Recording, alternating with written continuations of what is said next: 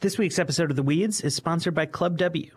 Wine should be fun, not pretentious. Start learning as you drink at clubw.com slash weeds, and you'll get 50% off your first order. That's clubw.com slash weeds. This week's episode of The Weeds is sponsored by Redream. Watch the videos, find local events, and join the conversation at redreamproject.org.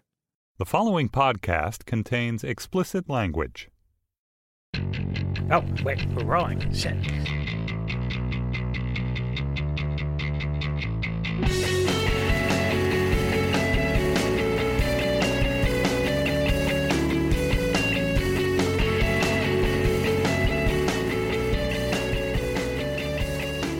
Hello, welcome to another episode of The Weeds, Vox's policy podcast on the Panoply Network. I'm Matthew Yglesias. Uh, with me, as usual, Sarah Kliff and uh, Ezra Klein, back from Brazil. I am back from Brazil. I heard you badmouthed me on the show last week. You Well- have to listen to find out.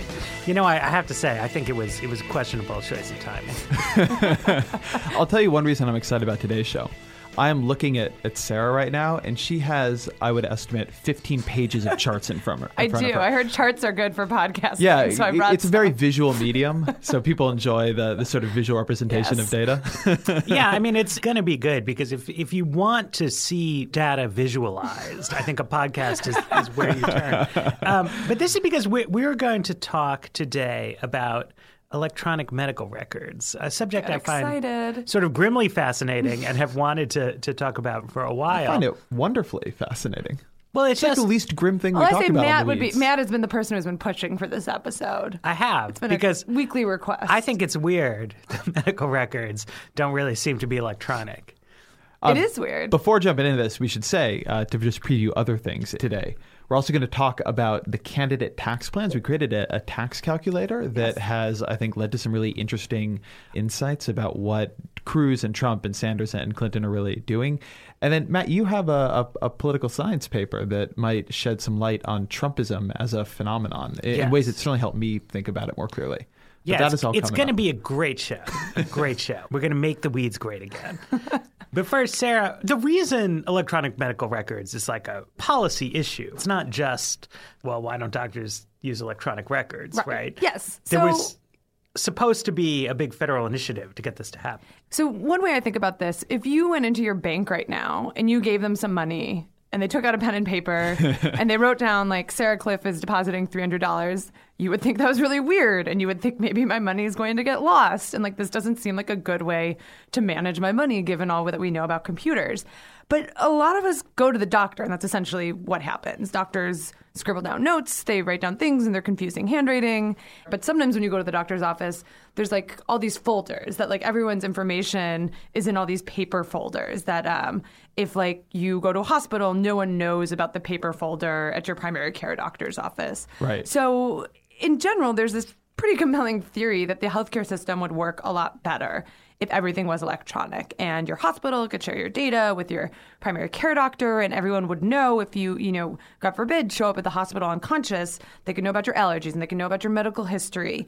So part of the stimulus that passed in 2009 was putting a lot of money towards giving doctors incentives to adopt these records. Adoption rates are definitely up. This is one of the charts I have with me that shows as of about a year ago, 96% of hospitals have a certified EHR, 75% Electronic health record. electronic health record. So yeah, and um, 75% have a basic health record. I don't actually know the difference What- between those. What but was the number in 2009? the number in 2009 was 12%. Wait, really? Yeah, so it's been a That's a very huge fucking increase, So it's been a rapid adoption, but I think there's a big question of people have these systems. How are they using them? And, and these are some of the incentives that are worked into this whole um, electronic medical record kind of incentive system. I mean, you think part of the about 2009, right? It's not like keeping records on computers was like really bleeding edge technology in 2009. It's it's not just if you went to a bank today and they were writing down on little slips of paper, you'd think that was weird. You would think that was really weird in 2009. Yes, in fact, the first time I heard this bank analogy was before 2009. Right. So it really shows like doctors and hospitals they were not going in this direction by themselves like they were not really like jazzed about doing this it was really this federal incentive system like you see a kick in and you see like the graph i'm looking at that is great for this podcast is just like this like big lineup that starts really 2009 2010 and just like numbers keep like adding 20 15% each Can I- year. Can I ask you a question about that, Sarah? Yes. So, what was the conventional wisdom or the prevailing wisdom about why it had been so difficult to get doctors to adopt these records? Because one thing that I think is really interesting about this particular issue is you could imagine an industry that is as a whole resistant to technology. But that doesn't describe American medicine at all. American medicine is highly technologically intense. It is continuously rolling out new imaging treatments, new kinds of surgeries, new prescription drugs. It's a big reason why it costs so much. I went uh, about a year ago to a doctor that I got on ZocDoc, and this doctor was terrible, but I got him on ZocDoc. And I went in and having made my appointment on my iPhone, I walked in and all the records were paper. They had those huge things of, mm-hmm. you know, manila file folders.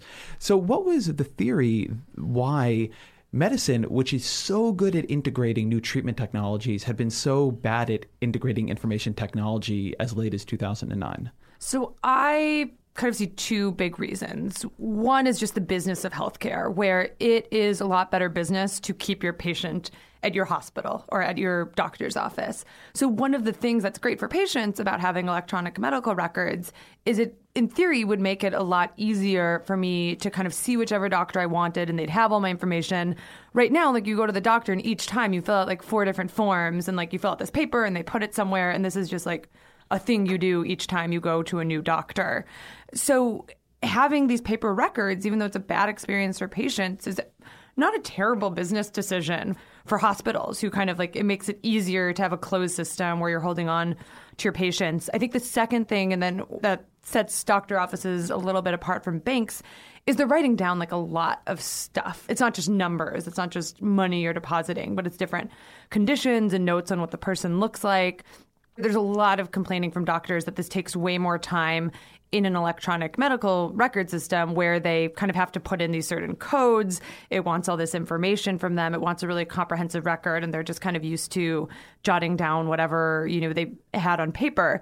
There might be somewhat of a generational shift that happens over the next few years as like new doctors. This is kind of how they start taking notes on computers and they move in this direction. But it's like a huge complaint when you talk to doctors about, and I think it actually reminds me of being a journalist where there's a lot of content management systems that are really hard to work in. Like they want you to enter all this stuff and they're always crashing and they're they don't seem to fit into your workflow well. And, and a lot of electronic medical records, I've always wondered why someone hasn't made like a great electronic medical record that's super easy to use. That seems like a fantastic business idea because from what I hear from doctors, one like that just doesn't exist yet. Well, not only that, but I think the journalism analogy is interesting here because journalists are pretty digital now. They do their writing on computers, they publish digitally.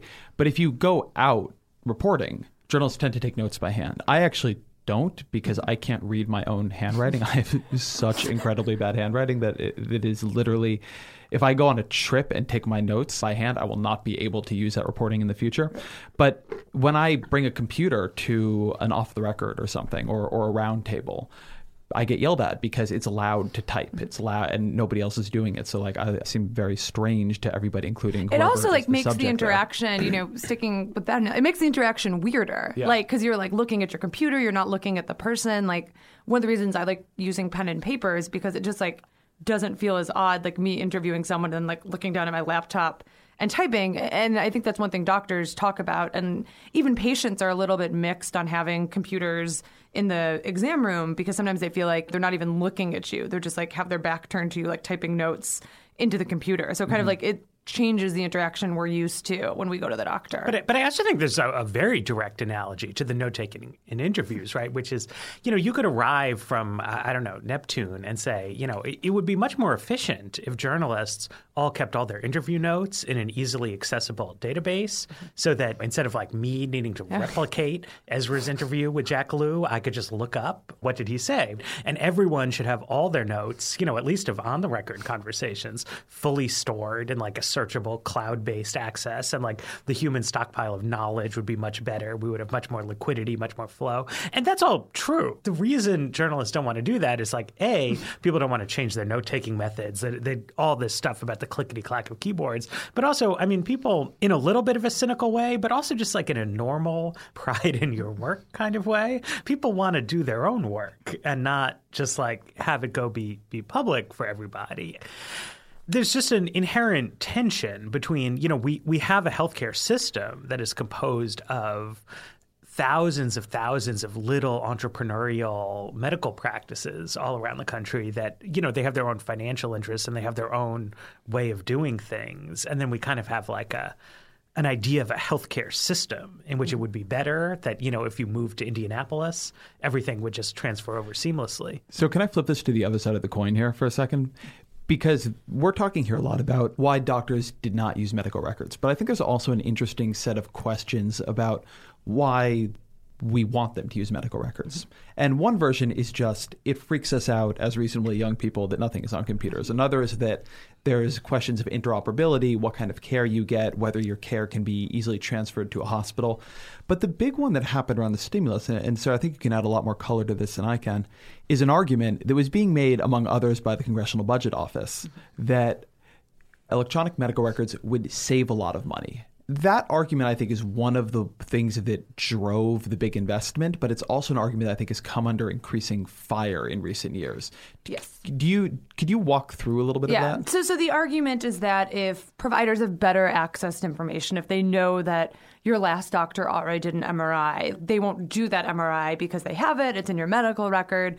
There'll be better coordination that will lead to savings, and it feels like intuitively that should make sense. Like I know I've had experiences dealt with this foot injury for the past year where you know one doctor would want to order the exact same test that the other doctor did and I'd have to intervene and say like no we already had it I'd have to track down the record from my old doctor and like do all this coordination care that should be actually pretty easy if an electronic medical record had all that information that idea has definitely come under increasing fire over the past few years there was one influential study in um, one of my favorite journals, Health Affairs, uh, which is kind of the preeminent journal on health policy in 2012, that really challenged this idea.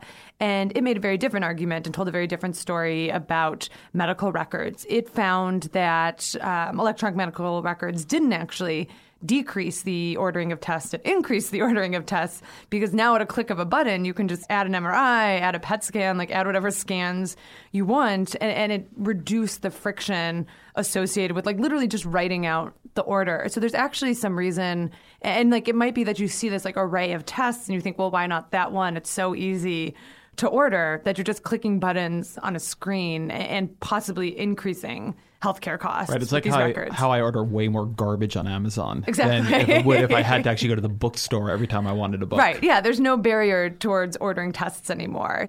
I don't think there's a definitive answer on this, but I think the argument that this will definitely save money is a harder one to make now than it was like five years ago when we were starting on this. So you can definitely make other arguments. And, you know, what if this makes healthcare a lot safer, where we know a lot about um, drug interactions, for example? Like we know someone's taking this one drug, you prescribe them this other drug, and like ding, ding, ding, like those two have a very bad interaction. So it's possible that we'll see patient safety gains. There's also some reasons to be skeptical of that. But, you know, so there could be other good things coming out of it. But I don't think this idea that it'll generate savings is is as sure of a thing as we might have thought it was like five years ago. I, I want to focus on something you just said, though, for a minute, because I think it's important. There is one version of this discussion, I think it's the discussion we've primarily been having up until now, that is about electronic health records as the end in itself.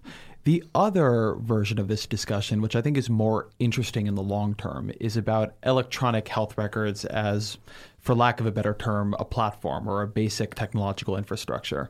Because I think when you ask what are the interesting long term effects here, it isn't that we will be able to keep the same kinds of notes that we keep on paper in a computer. That will help, and maybe it'll be a small productivity gain, and it would definitely be easier when you're trying to transfer those notes from one hospital to another or a doctor to a specialist or whatever it might be.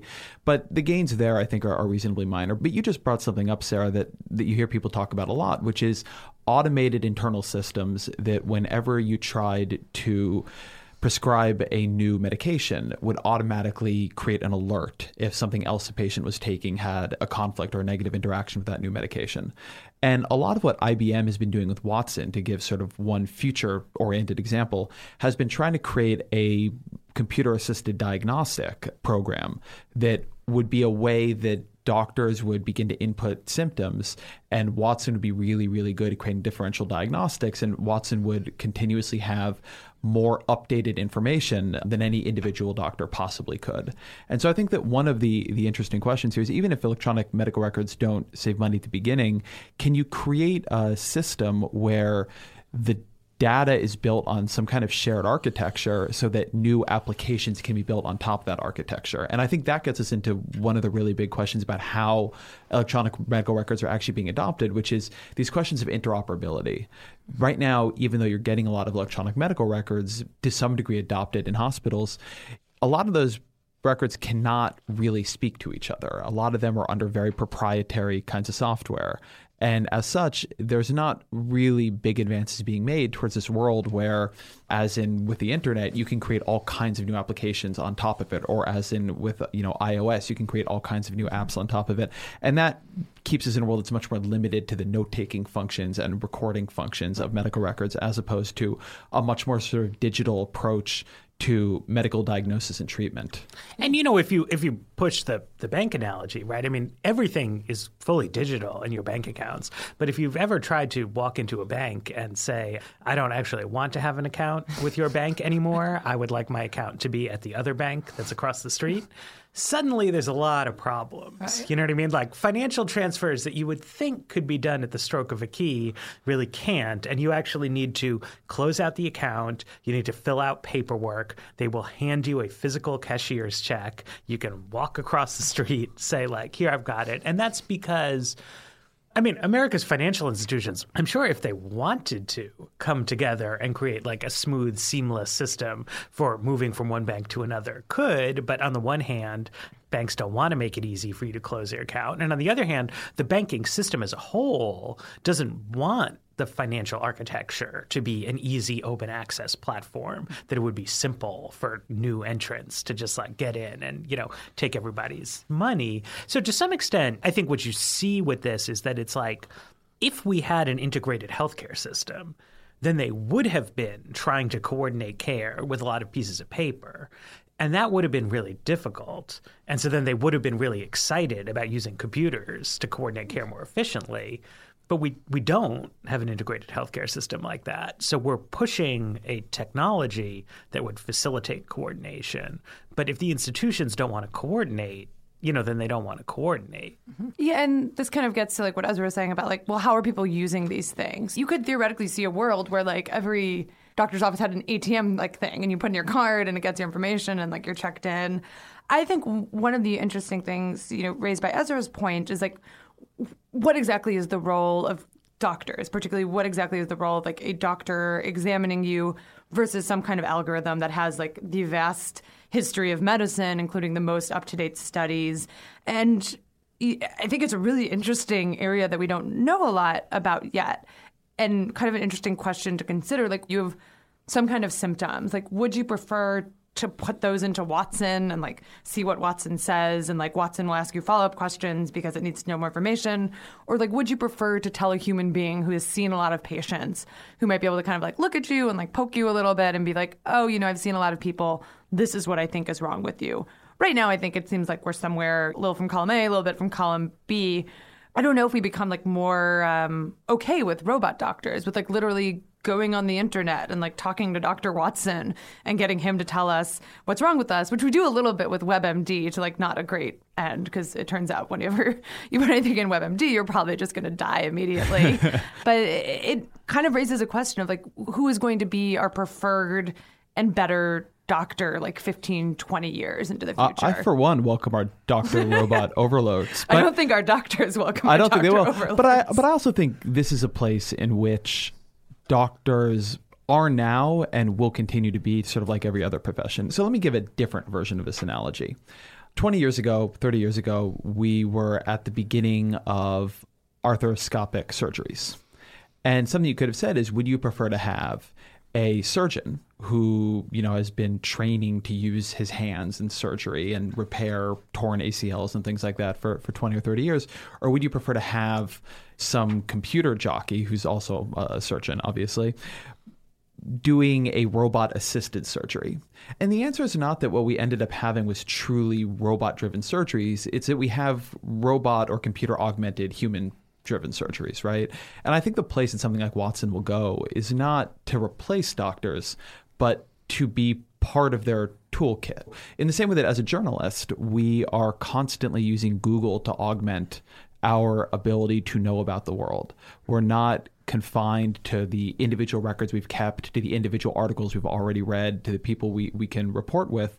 We can also run these very, very big searches. And I don't think it's made us any less useful or, or any less good at our jobs. I think it's made us, frankly, a lot better at them. And so I think these kinds of, of sharp distinctions are unlikely to become reality for, for a very long time to come.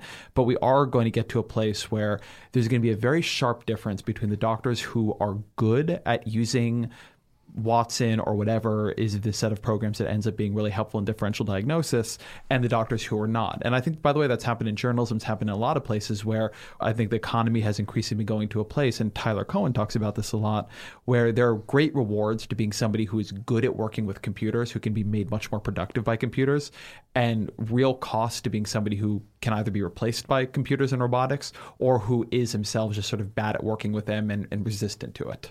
But I mean, this is, you know, as in so many areas, right? The, the fundamental question of, of the medical industry is what does good performance mean in this regard, right? I mean, it seems like in a strict business sense, right, what it means to be good at working with computers and diagnosing patients is Googling up some combination of symptoms that suggests that the person needs expensive new treatments, right? Like that's how you make money in the healthcare system is somebody comes in and is like, "Oh, my elbow kind of hurts," and it's like, "What you need is this two million dollar pill," and then you need some like reason for that. It can't just be that when the patient looks into it, it's like, "No, that's total bullshit. I just need to wait a day."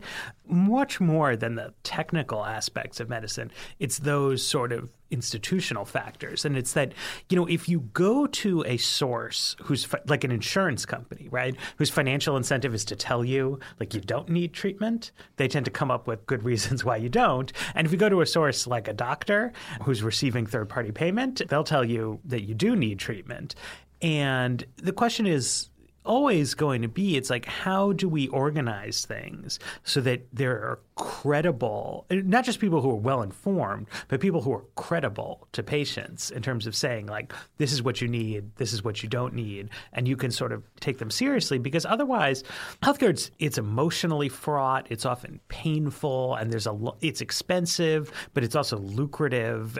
To, to me like what you've seen with, with the electronic medical records is that you can't just sort of like push idly at kind of one point and then hope that the whole system is going to produce the outcomes that you want. In 2009, nobody was using electronic health records because they fundamentally didn't want to do the things that you can do with these health records. You can write down, okay, you have to do it. So then they adopt them, but how much really changes? I would expect actually like a lot of change going forward. And I think part of it is kind of the structure of the program that the government used to push these. So it started off with rewards, where basically you get more Medicare reimbursement if you do steps X, Y, and Z. I don't remember the exact year, but at some point it switches to punishment, where you start losing Medicare reimbursement if you do not meet these standards. And each year the standards go up. So like it starts with like literally just having some version, like a very bare bones record. It starts to put in things like interoperability. So you need to do things where you can talk to other hospitals. When you look at these adoption numbers, I, I think there is likely enough um, pressure on the healthcare system. And it is a place where the federal government can pull a lot of levers. Like they are controlling a huge part of hospital and doctor budgets.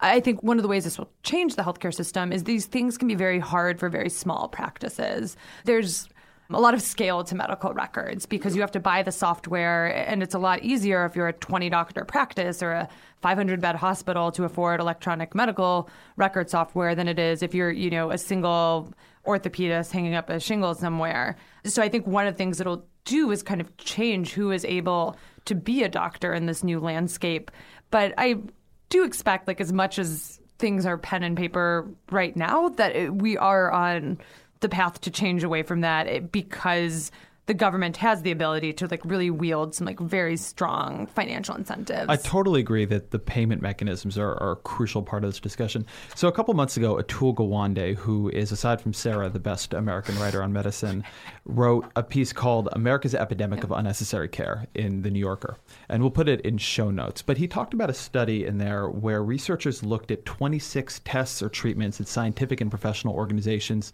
have again and again determined have no benefit or are actually outright harmful. And then they took these 26 negative or neutral treatments and looked at what percentage of Medicare patients received at least one of them in a single year. And the answer was 25 to 42% of them. And I think this is something where you could begin to see the union of better payment structures and better electronic, not just medical records, but electronic decision tree sort of systems. And the way I think it could work is like this. And this is something I think, by the way, that doctors are, are and tend to be very resistant to. But these doctors are not trying to screw over patients. They do not know about the research showing that this particular imaging device is not useful, or they're dealing with a patient in there who is upset, who is concerned, and who wants an MRI for back pain for which an MRI is not actually medically beneficial. And if there was a medical system that the doctor was using where it put up a little dialogue box or some kind of warning and said, hey, this is actually not a recommended treatment here. This is not a best practice. And the hospital was not going to get reimbursed for it or might pay some kind of penalty for, for doing that kind of treatment or just for overtreating in general, as it would under, say, bundled payments. Then I think you're all of a sudden in a world where you can cut down on a lot of this stuff pretty quickly. I think when we talk about unnecessary care, it's actually a pretty difficult discussion that is had very unclearly there is a set of things that are unnecessary care where we know they are unnecessary care. And then you hear these these lines like 15 to 30% of, of medical spending is wasted. And there you're dealing with a lot of observational data showing that things are not working, but we're not exactly sure which things aren't working. I don't think we're going to somehow cut that 15 to 30% down to 0% with this. But I think that there are, you know, are probably a couple percentage points worth of spending in, in this country, which is actually on care that we know is not useful, that we know is not benefiting patients, like those 26 treatments. And that's where you could begin to see a real gain here by picking that low hanging fruit. Right. And that really depends on the, that depends 100% on your incentive system. Totally. Like whether. Yeah, they're making money for these. They're right now like treatments. why not order these things because you'll get money. Like you probably assume your patient isn't being harmed by these tests, so like and is happier, feels like you did something for them. Right. So it really, and this is something, you know, the Obama administration, it's part of Obamacare that doesn't get as much notice as the exchanges, and something the Obama administration has really ramped up in like its last few years in office is trying to move to a value based healthcare system. So How so do you think that's going? I think the verdict is still out. That's such a boring answer. I, I think the healthcare system will be changed by this, that there will be a lot more value based payments. Like, and when I say value based payments, I mean people are getting paid more um, tethered to whether their patients are getting healthier, not just like how much stuff that they're doing. How good of a job do you think they're doing at defining value?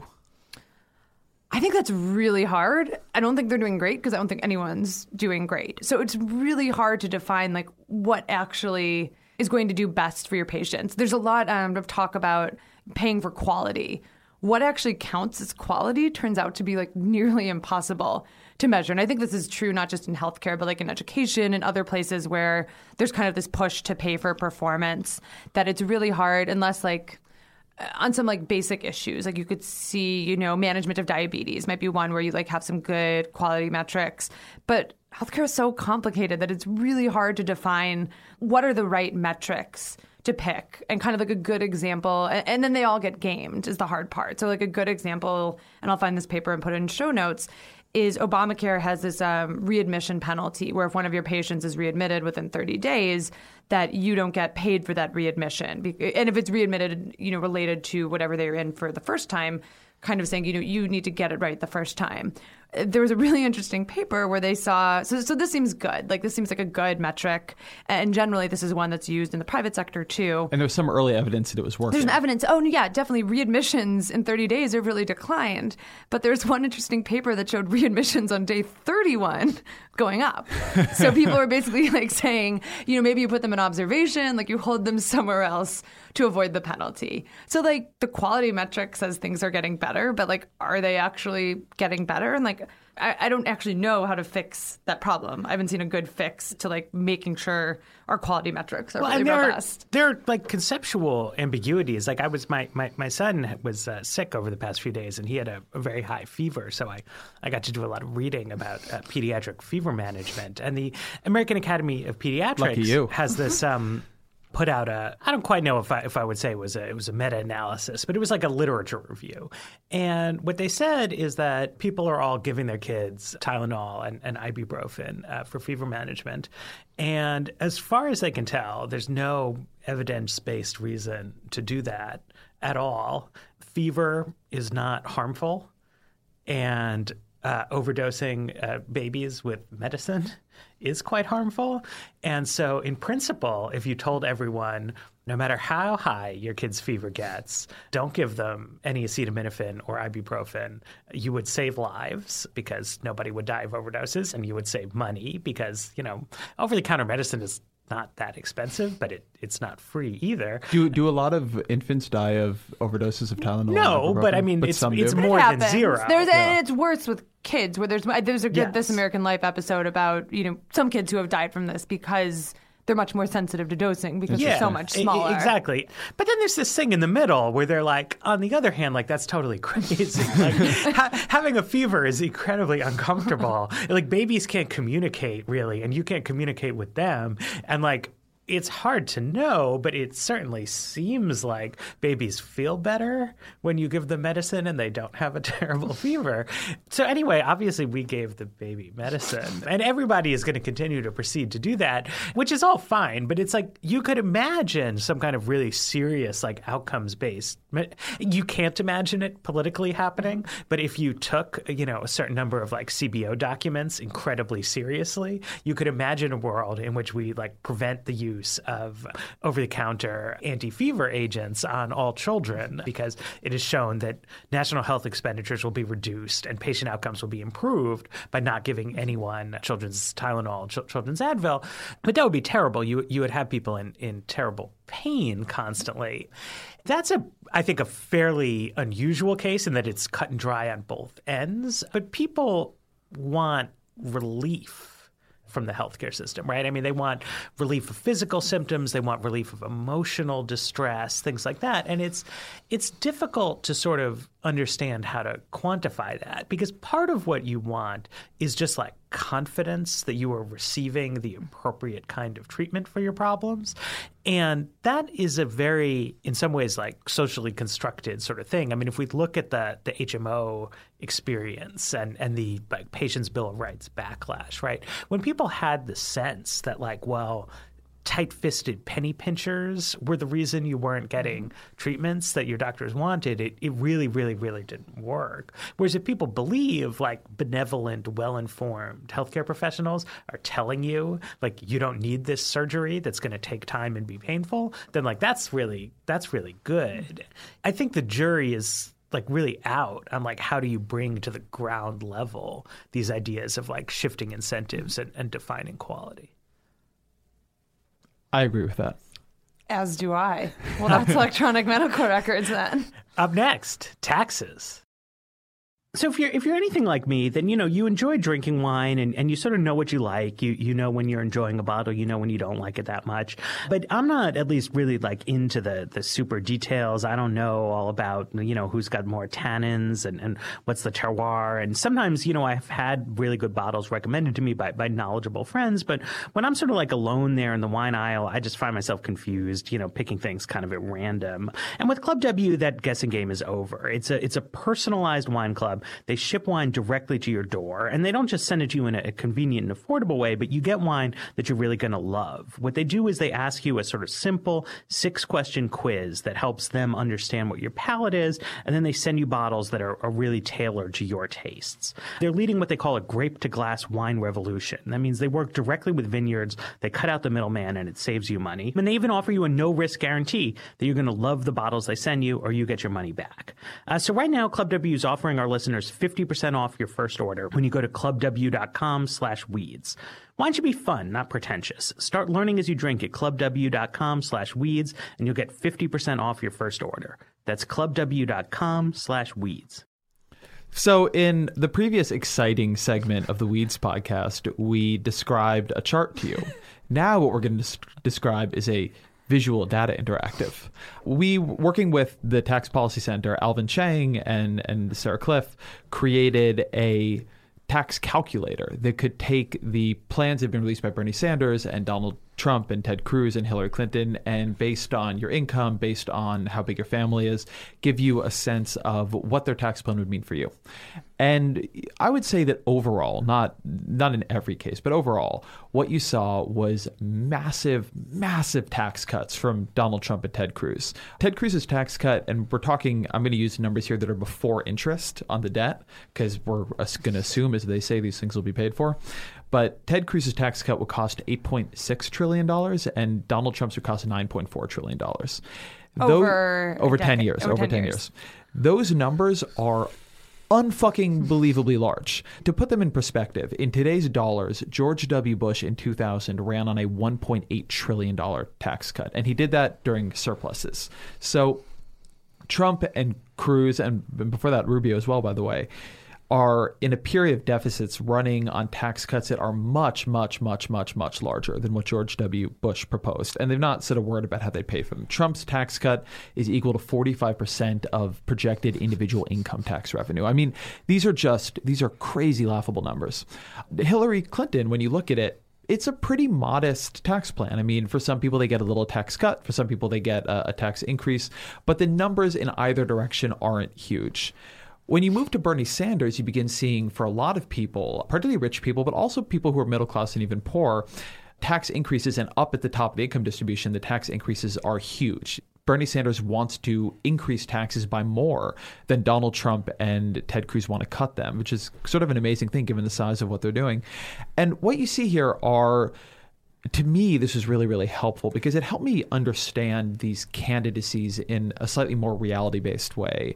Trump and Cruz have a really radical different vision of what the government should be. They're not explaining how they're going to get there, but, and I can list off the set of cuts you would need to do to make something like Cruz's tax plan work, but they're looking at a radical shrinking of what the state does and to move that into fairly regressive tax cuts. Hillary Clinton is running as a fairly small c conservative candidate. There's a lot of continuity in what she's doing she is going to you know, after four years of Hillary Clinton, even if she got her plans passed, you would see a country that is not exactly like the one Obama is running, but the federal government would not be unbelievably different.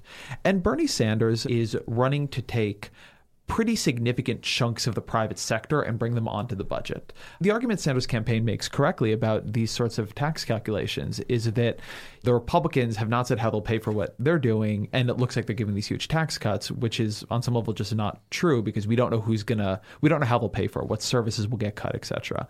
We do know what Sanders is doing. He's bringing health care onto the budget. The, the biggest part of his tax increase is single payer. He's trying to make college a lot cheaper when you go in state. He's got a very big infrastructure investment plan. He wants to expand Social Security. And so he's taking a lot of spending that is currently happening in the private market and putting it on the public budgets towards public ends that are reasonably progressive. But it is a huge shift. It is not continuity with what Obama has been doing. It is a, a really sharp change in the direction of how much the, the American state does. And to me, I thought this was actually a really good way of looking at the race right now. One of the things that I found most interesting about and I've seen the most reaction around, is Alvin and I have like talked about what people have said, is people have been very surprised by the Sanders numbers, where they kind of look at those and they knew that universal health care, that having cheaper education cost more. And I don't think I understood how much more it cost until we kind of laid these numbers bare. We did a poll with the Morning Consult back in um, the start of February where we kind of asked people, um, you know, would you be willing to pay more if if there was free health care, if there's free education? And generally, people like the idea. They said, yeah, I would pay higher taxes to have this bigger welfare state.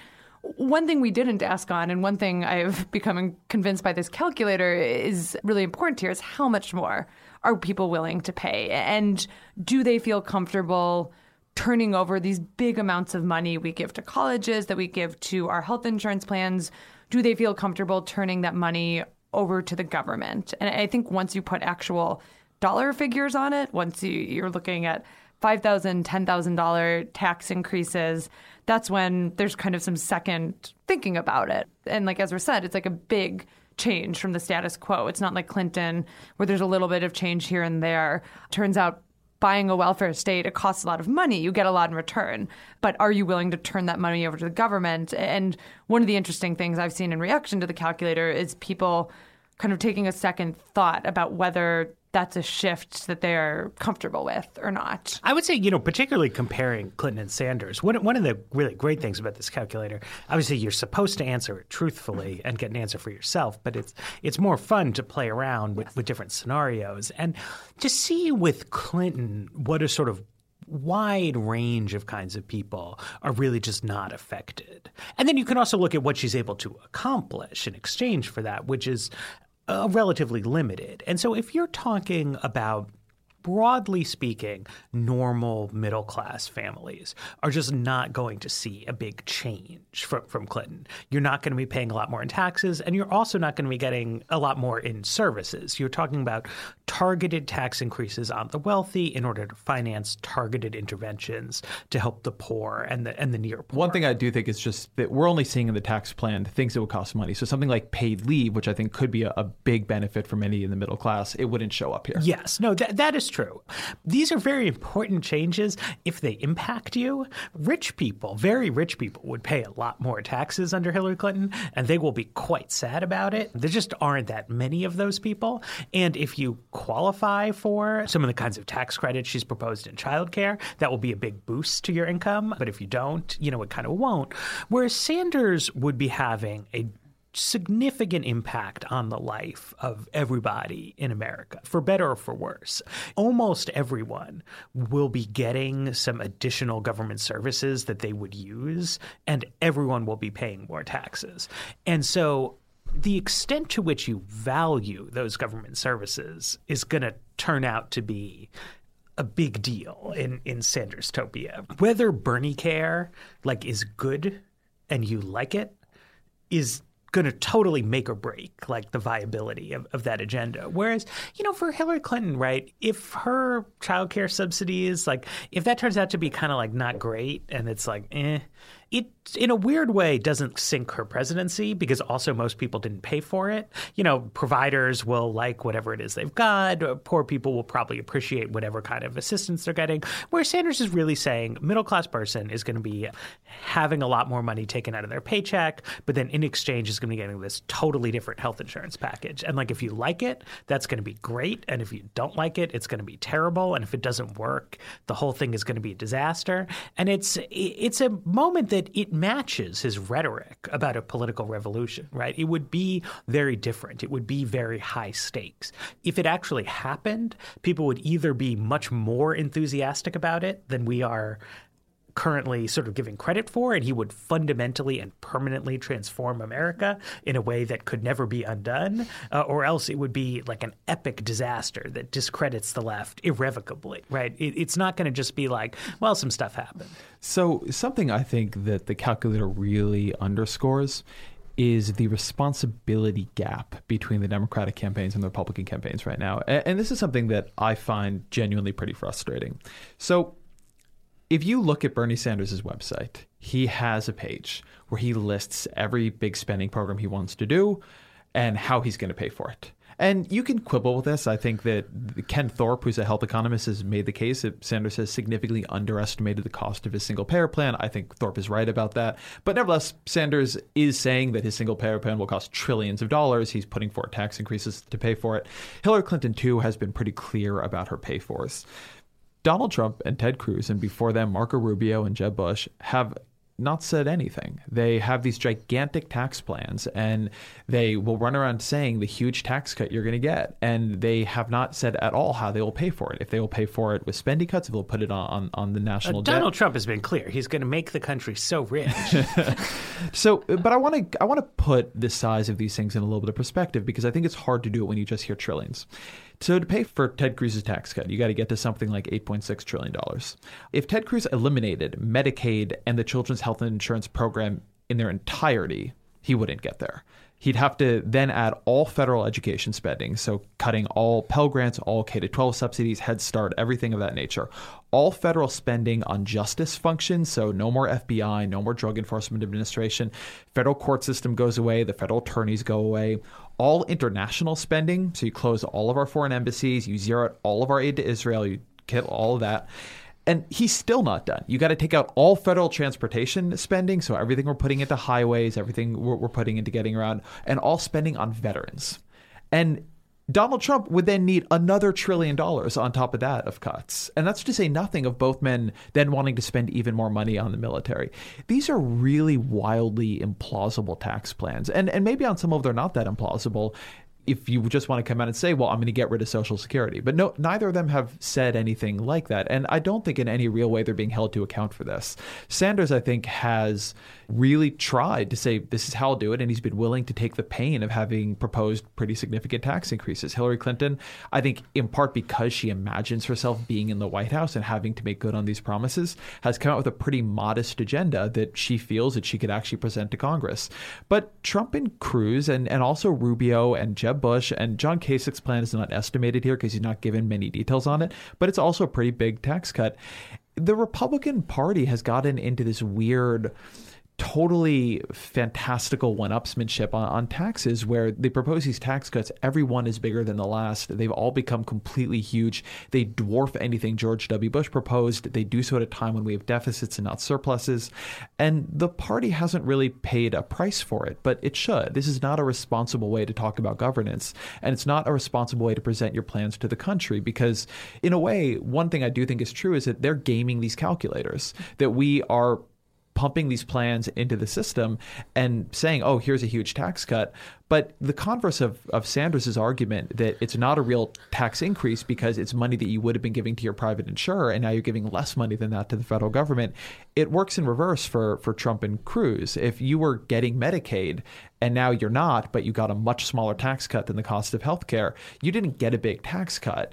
You lost more money than that in government services. And it's really frustrating to watch this be a way you can campaign for president. It's a it's a way of the media has sort of normalized it and, and is okay with it, but it's not an it's not appropriate. It's not respectful to the voters. Right, and it's a challenge that's very hard for journalists to navigate as well yeah. because we have you know Ezra, you wrote the piece. I think you were kind of talking about earlier, where you kind of wrote through like, holy shit, these are massive tax increases or massive tax tax cuts, and look at how impossible they would be to implement. But this calculator does, it puts them side by side and it takes them as kind of similar proposals, even when, as you point out, they're not. I was I was editor on the piece and I was comfortable with doing that because I think it still was important to yeah, show totally agree. how taxes change and you know kind of right through in the story that goes with it. You know, here's what you're getting with Sanders and with Trump and Cruz, you're getting massive service cuts. We just don't know what they are, but it's I can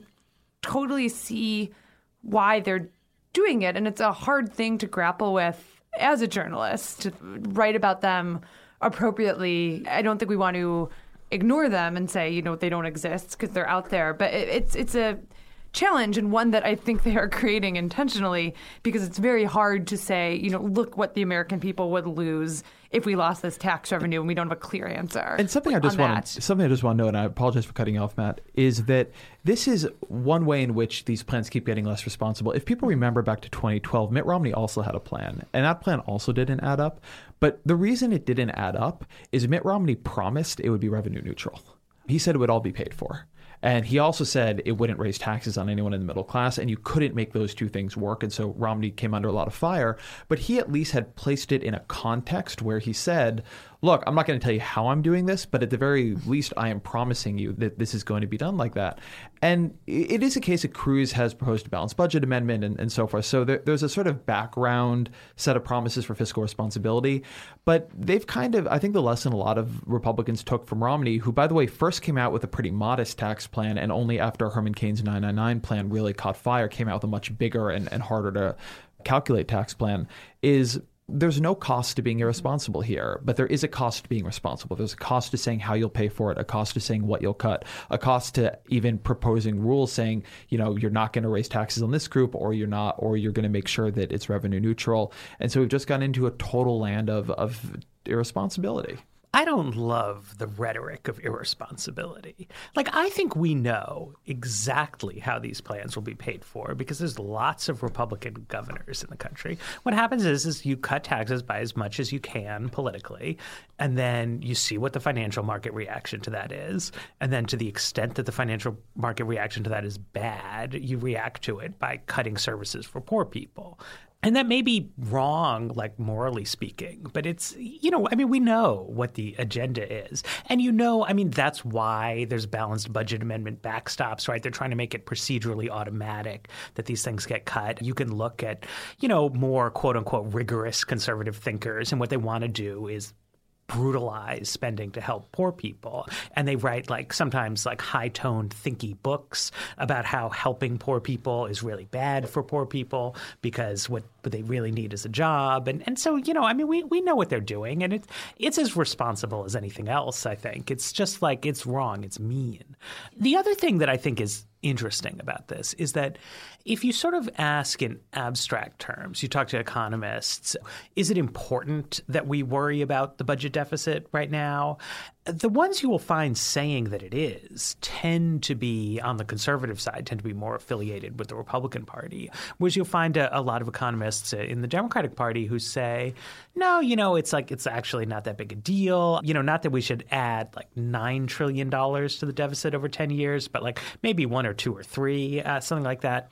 And this has no impact on the sort of political responses, right? You would think from looking at these things that Republican politicians are really into chapter 12 of Keynes's general theory and modern monetary theory and, and all this other stuff, and that they're looking at historically low interest rates, a low labor share of the economy, a Federal Reserve that says it can't get inflation up high enough. So they're like, yeah, you know, we should just come up with our best shot, and that's gigantic tax cuts. And that Democrats are sitting there listening to banker types and, and deficit hawks. And so, like, even Bernie Sanders is at least wants you to think he's being incredibly scrupulous uh, about this stuff. And they put out like these like infographics about like how everything in Bernie's plan is paid for, you know, like, and, and we can disagree about whether his numbers really add up the way the way they do, but he's definitely trying to present an image of himself as this like rigorous accountant guy and and he even says in his stump speech he doesn't just talk about his plan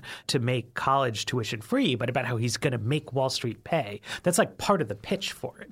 And and it's strange. I mean there's an actual i think that the democrats are maybe being excessively concerned about this kind of thing. And, and conversely, I think maybe not as concerned as they should be about whether the new programs they're proposing to create are like actually good ideas or will actually work. I remember when Bush cut taxes in 2001, Democrats said it was going to explode the deficit and crater the economy. He did it again in 2003. It didn't happen. Uh, they complained relentlessly throughout his administration about these deficits and terrible things that would happen. Then Obama became president. Republicans Republicans started complaining. Interest rates are lower than ever. Inflation is lower than ever. And I think it would actually be good in some ways to see a politician openly espouse like pushing the envelope on this stuff. But the question is is like do you have good ideas?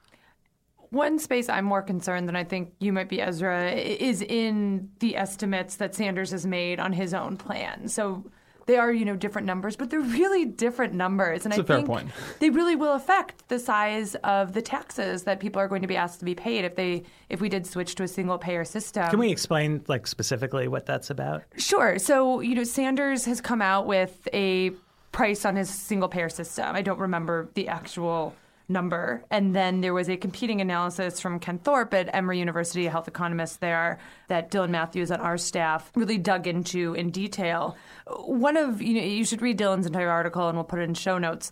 One of the kind of most worrying things in Dylan's piece was that the original Sanders plan assumed we saved more money on drugs than we currently spend. That we were getting the drug companies to pay us, or the drug companies were paying us essentially to take their drugs. And once he pointed that out, the Sanders campaign revised their numbers, um, changed it to a number that was smaller than current spending. But that suggested to me, you know, an almost possibly willful underestimation of how much a single payer system would cost. And I think that's, you know, a space where like I would like to see more honesty from Cruz and Trump on how they would make their tax cuts work. I want a fair estimate of like what it's going to cost to create single payer. And you see this when Vermont tried to do single payer, the exact kind of same thing happened where the administration there, um, Governor Shumlin's administration, had estimates on how much it would cost. And then they really got into the implementation. Turns out costs were a lot higher to actually pull it off than they had initially estimated, and they scrapped the plan at the end of 2014. So I think, you know, there's space to demand kind of a more honest accounting from Sanders of, you know, if political revolution is what you want, you know, how much is that going to cost? Yeah, I don't I don't I don't disagree with any of that. I think that it has been a recurrent facet of the Sanders campaign that they have very optimistic and somewhat shoddy initial estimates. I think that obviously there was a big fight when they passed around the the estimate that they had not themselves produced, but that they definitely backed and talked up in the press about how much their proposals would increase economic growth. Their single payer estimate, you know, as you say, wasn't just very optimistic, but was very sloppy in certain areas, i.e saying they would save more money on prescription drugs than, than we were actually spending. But the point I do want to make here, and, I do want to give them a little bit of praise here, is that they were trying. And I think that's true. Like, I really think they, I don't think they're just trying to pull the wool over people's eyes. They didn't have to come out with estimates at this level. They didn't have to say exactly how they would pay for it. This is things that you're seeing very much on the Republican side aren't being done.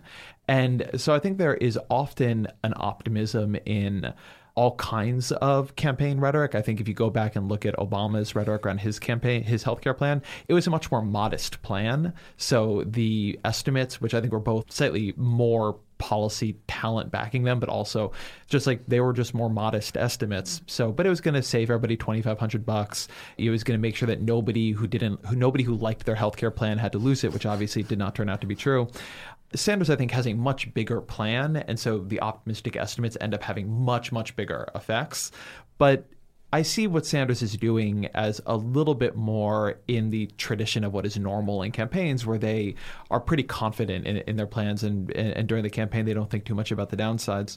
Where I think that you know on their Republican side, they have in some ways gotten much less criticism than Sanders has because they have no details to dig into. And I think Sanders has ended up getting a lot of criticism for releasing, uh, including, by the way, from us and, and, and from me, for releasing estimates that are are not good and, and they should be criticized for not being very good, but they at least gave us something to work with. And so I think that the end result was a much more reality based discussion of what he's proposing and what the trade offs are. Whereas I think the Republicans, in ways that unnerve me a little bit, have managed to largely escape that kind of discussion by just not giving anyone any details to work with at all. Well, also they've they've escaped scrutiny because they don't disagree. I mean, Cruz's plan and Trump's plan are not identical. And they're actually, I mean, calculator helps you see this for specific people. They actually come out being quite differently, but they have the same contour that it's a very big tax cut. It's quite regressive, and there's no explanation of pay fors. So neither of them criticizes the other for it. Whereas Sanders's plan is really very different from Hillary Clinton's. And so they've been in an ongoing argument about specifically this question of is Sanders's plan awesome and Hillary is just like totally failing to deliver the goods of a welfare state, or is Sanders' plan shoddy and unworkable? Right? Like that's actually the substance of the Democratic primary. Whereas whatever the Trump versus Cruz primary is about, it is not about whose tax plan like makes sense conceptually. So the press you tend to cover conflict, right? And pressure to produce more details tends to come out of those kind of political conflicts. What will be important to see is, you know, when things turn to a general election matchup uh, and I guess Trump or maybe Cruz or whomever is going to have a plan that is markedly different for, from the Democrats is will there be scrutiny to you know what is sort of behind these these big numbers or, or not? You know, I would say for Sanders that to me, what, what unnerves me about his program is not whether the precise monetary figures uh, cash out or not, but that I feel like they don't have a good words, plain language description of what it looks like to have a universe in which everyone has health care with no copayments and no deductibles and no restrictions on eligible treatments. How does that go? Right? Like, where do the doctors come from? To provide these treatments? Or do they think there will be no aggregate increase in the amount of treatment people are getting, even though it's all at no cost to the patients? What's supposed to happen? Because we know that in countries that have national healthcare systems, it's not like politics ends and you just enter utopia, right? Like Canadians are constantly doing things with their health policy precisely because this question I mean, it's not a question of is single payer a workable system for Canada? It's been working for decades, uh, but they still need to need to do things. Just like we have free K 12 uh, elementary schools for everybody, you know, free at point of service. Uh, they're paid for by, by taxes. But that doesn't mean like everybody gets the education that they want. You have to run the system somehow, and it, it's a very sort of like under conceptualized element of the plan. And I think it's I think it's actually a much harder question than like, are we going to have a six point two five percent payroll tax, or is it going to be six point six five? Is like what what does the doctor do when there's a flood of new patients? Mm-hmm. One thing I think is interesting about the the Sanders candidacy, and this just speaks to the fact that he is, as they say, expanding the Overton window in, in a new direction. You, I think you're seeing Trump and Cruz push it in a direction that the conservative movement has been pushing in for a long time already. Is that he is bringing to light trade-offs that I think mm-hmm. people are uncomfortable talking about in a way that tax cuts are something we've gotten very used to talking about. So, you know, as you say, I think that the question of the the tax increases and their size can take people aback a little bit because we're not really used to talking about the federal government in this day and age absorbing very large portions of the private sector, bringing them on budget and having people pay the government for them instead of having people pay for them privately. And when people look at that, I think it it, it does it it takes them aback. It's something new, and it's something that in American politics has has traditionally been been quite a bad loser. And similarly, I think that there are big questions around Sanders and trusting government. Bernie Sanders is someone who really does believe that at least when the government is being run by by people of good faith, the government can do and does do tremendously good work. And I think Sanders also has a deep level of skepticism about obviously certain private enterprises, right? The insurance industry, the banking industry, places where, you know, I think that they still have a mixed record but do a lot of good. I think that he actually thinks that they do almost no good, or at least to a, to a first approximation, a lot less good than people think. And so I think that one interesting thing is that discussion and how that discussion would play out in a general election. The Sanders campaign really does not like, they really feel that a focus on the tax increases in their plans are unfair. They think that the language there is biased against them because that is not accounting for the fact that it is a replacement in cost. I mean, for some people, it is just a very large tax increase. If you're a rich person under Sanders care, you just lose a shit ton of money because you are paying for the care of poorer people and also a lot of the other programs that Sanders is bringing up, like free college tuition for, for in state schools. You might still be sending your kid to a private school. So you're just paying a lot more money. A lot of people are just losers under the plan. But nevertheless, I think that there is a dimension of it where they feel that these kinds of debates are the, the playing field is tilted in a way that hurts the ability to argue for the, the mm-hmm. kinds of things Sanders is arguing for. And on the one hand, I actually think they're right about that. And it's sort of what I'm, I'm pointing out a bit around uh, these tax plans that we've somehow normalized talking about huge fucking service cuts mm-hmm. Without ever even defining them. Whereas it's very dangerous in American life to talk about large tax increases. But it is also, I think, the case that they're, in my experience, unprepared for this kind of thing. They're unprepared for it when it is just an analysis. And I think it's going to leave them much more unprepared for it when it's actually an attack, mm-hmm. right? There's a real difference between pushing against people who are actually just trying to like lay out what the plan's trade offs would be. But the Republican Party is not just going to be trying to lay out a plan's trade-offs, right? They're going to be using these tax increases, using the absorption of the medical system, and painting the scariest possible picture. And I think arguing that that is unfair and not a and not a nice thing to do. The Sanders campaign, I think, if they were to get to a general election, would really need to toughen up about this because they would be running a campaign that certainly the conventional wisdom in American politics is that this kind of campaign loses big for exactly these kinds of reasons that Americans don't have enough trust in government to accept these kinds of tax increases and this kind of promise that the government will run these super essential services well and use that money well. But they would be arguing for that anyway, and they'd be arguing for it within the conventional terms of American politics and facing an enemy who, unlike Hillary Clinton, I think would not be saying, well, I think that's a little bit unrealistic, but would be trying to paint a sort of hellish dystopic picture of, of socialism. Right, and I think it you know it really lays bare the type of choices that the Sanders campaign wants us to make about how we spend our money and who we send it to. I think right now most of us like are not giant and fans of our insurance companies, but then we like think about you know the 5,000, 10,000 we send them in premiums. Most of us it's been working out maybe like decently okay, even though like we don't like whatever they I mean, deny. or, most people like their own insurance. yeah, you like your own insurance, or you like your own doctor, and you kind of mm-hmm. worry. Well, at least my insurance lets me see my doctor, so you know that's fine. One of the things this calculator exposed for me in a way I didn't understand before is like how big of a decision the Sanders campaign kind of makes us think about of who is providing these really essential services and how who we're going to trust like a very large chunk of our income to. All right, let's take a break and then uh, quickly quickly talk about race and, and the recession. This week's episode of The Weeds is sponsored by Redream. Redream is a nationwide project that's taking a look at the idea of the American dream. The idea is to discover, with online videos and local meetups, what it means to make it in the 21st century. Watch the Redream documentary series on YouTube as it delves into the hopes and struggles of average Americans. There's a new video every weekday from now through April 22nd. The project pairs online storytelling with over 30 community engagement events. Redream is led by KCPT in partnership with 14 other PBS member stations all across the country. It's sponsored by ThinkShift, an initiative of the DeBruce Foundation. Watch the videos, find local events, and join the conversation at redreamproject.org.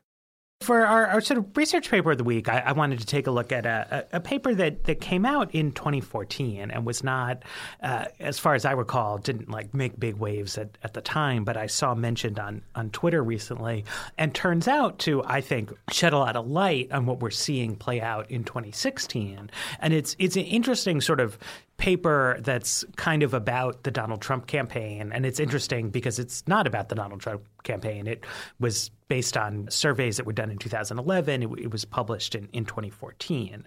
And, and what it is is uh, Brian McKenzie is a professor at University of Maryland. And he decided to look into the question of how people's perception of race and the economy during the Great Recession was, was interplayed.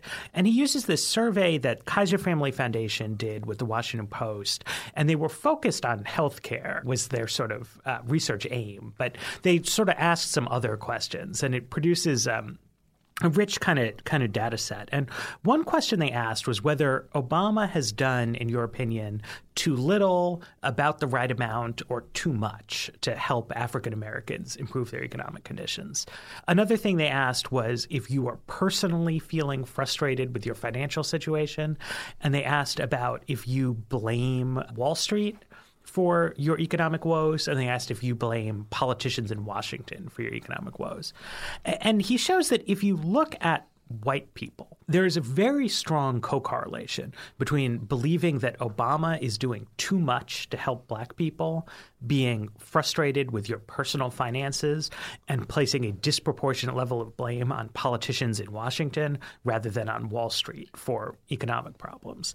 It's worth saying objective facts are that the recession was actually really, really bad for, uh, for blacks and, and Latinos, that uh, because they have lower education levels and were actually more likely to be in subprime mortgages. It was bad for everyone, but it, but it was worse for, for minority groups. And nothing that was done in the stimulus or other recovery programs uh, sort of undid that. But they found that for, for white people who think that there's a class of white people, at any rate, who it seems feel that the Obama administration and other politicians in Washington caused economic problems for white people by taking measures to give sort of special favoritive treatment to African Americans.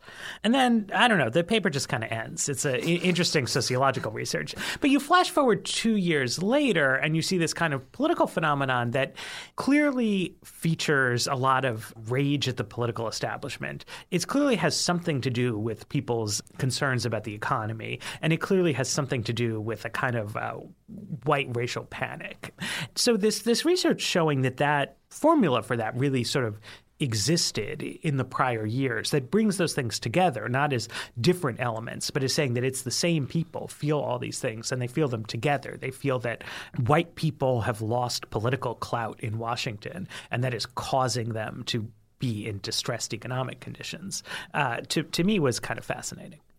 So, one thing that I think this really helps clarify is the particular way in which Donald Trump has split the Republican consensus apart. So, Republicans have for a long time now been the party conceptually and certainly on domestic policy, not as true on foreign policy, of smaller government. They are skeptical of the welfare state. They want to devolve Medicare to private insurers, devolve Medicaid to the states, save reformed welfare. They want to make food stamps a block grant program, et cetera, et cetera.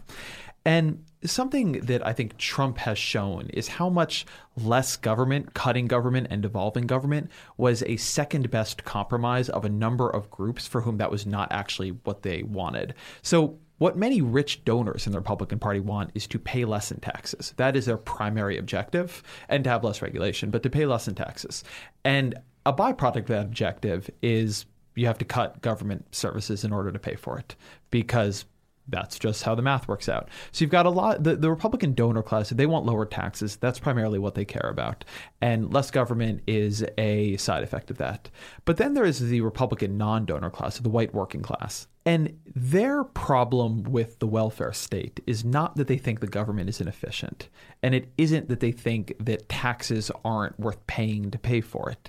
It's that they think their taxes are being used to fund a welfare state for other people. They think that their taxes are being used to benefit African Americans, to benefit Latinos, to benefit illegal immigrants with food stamps, with Obama phones, with Obamacare, with all these different things. And it's one reason the Tea Party has always been, if you poll them, very supportive of Medicare Medicare and Social Security because those are programs that white Americans feel very comfortable with and that they know they get over time. The Republican coalition is also older, so a lot of them are on those programs currently. They don't want those taken away. But I think what Donald Trump has done to some degree, at least in his rhetoric, if not in the policies he's put forward, right, is that he has split this coalition apart a little bit. He has made a public facing argument that what he is here to do is not cut Medicare, is not cut Social Security, is not take health care away from people. It's to make sure all those programs are here to benefit you, the people who made America great in the first place.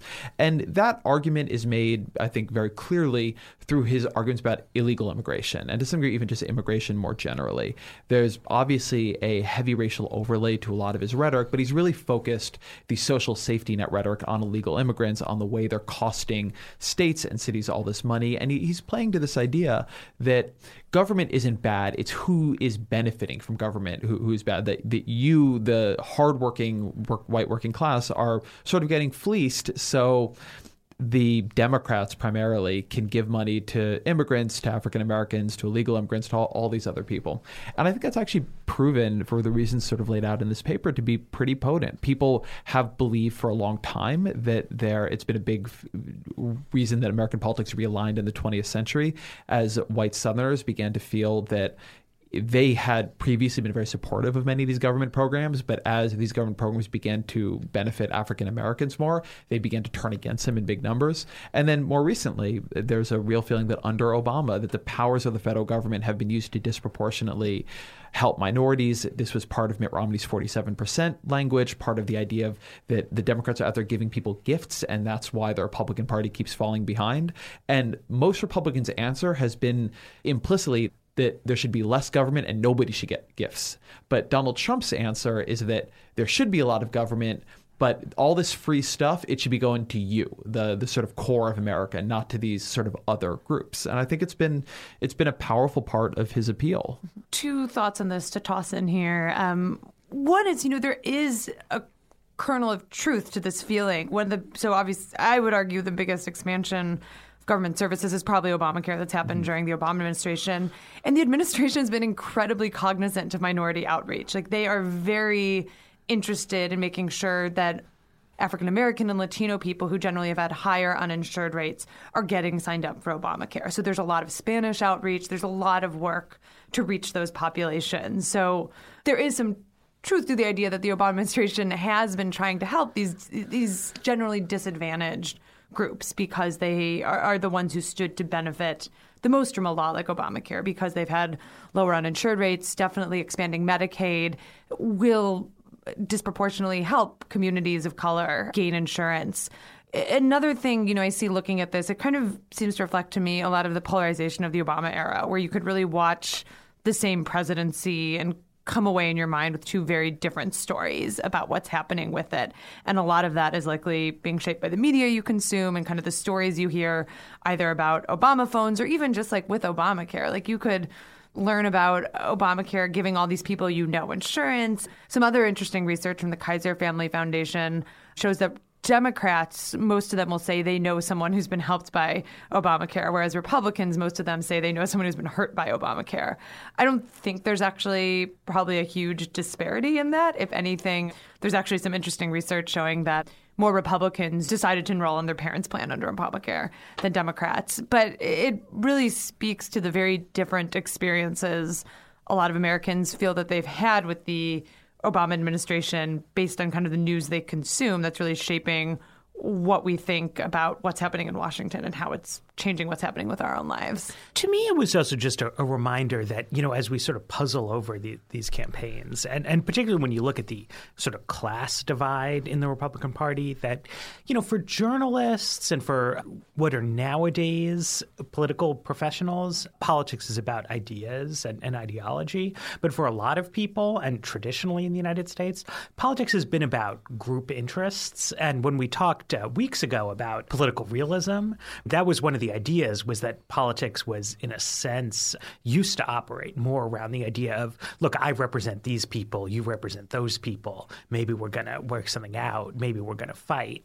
And that Trump is, in a way, a throwback to that kind of thing, to a view that the question is not do we have like a Nordic style social democracy or do we return to a, a, Gilded Age libertarian paradise? But it's like, who, whom? And Trump has an answer. He says in his speech, like, "We love our vets. You know, he, we're going to take care of our vets. He loves veterans. He loves senior citizens. He loves uh, what does he say? He loves the poorly educated, but he doesn't like immigrants. Right? It's it's about who is he for and who is he not for and trying to tell a plausible story about being for enough people to win but against enough people that there's actually something meaningful to, to take away from them whereas obama and, and ted cruz uh, very different and bernie sanders all incredibly different in, in their politics but they all are nominally these like utopians, right? Like their ideas are just good. They're good for everyone. Or in Bernie's case, they're bad for like six bankers. But but the idea is that like they're really awesome. Not that there's like a large block of people out there who are going to be the losers in this plan, and that's why there's going to be winners. You know, it, it makes Trump's worldview seem quite nasty. But there's a certain groundedness to it uh, that that I think is actually sometimes lacking in other modern day politicians. That trade offs in policy can be really, really sharp at times. And if you want to do like a lot of help for some people, you're probably going to need to hurt others. You know what's often lacking in the podcast space?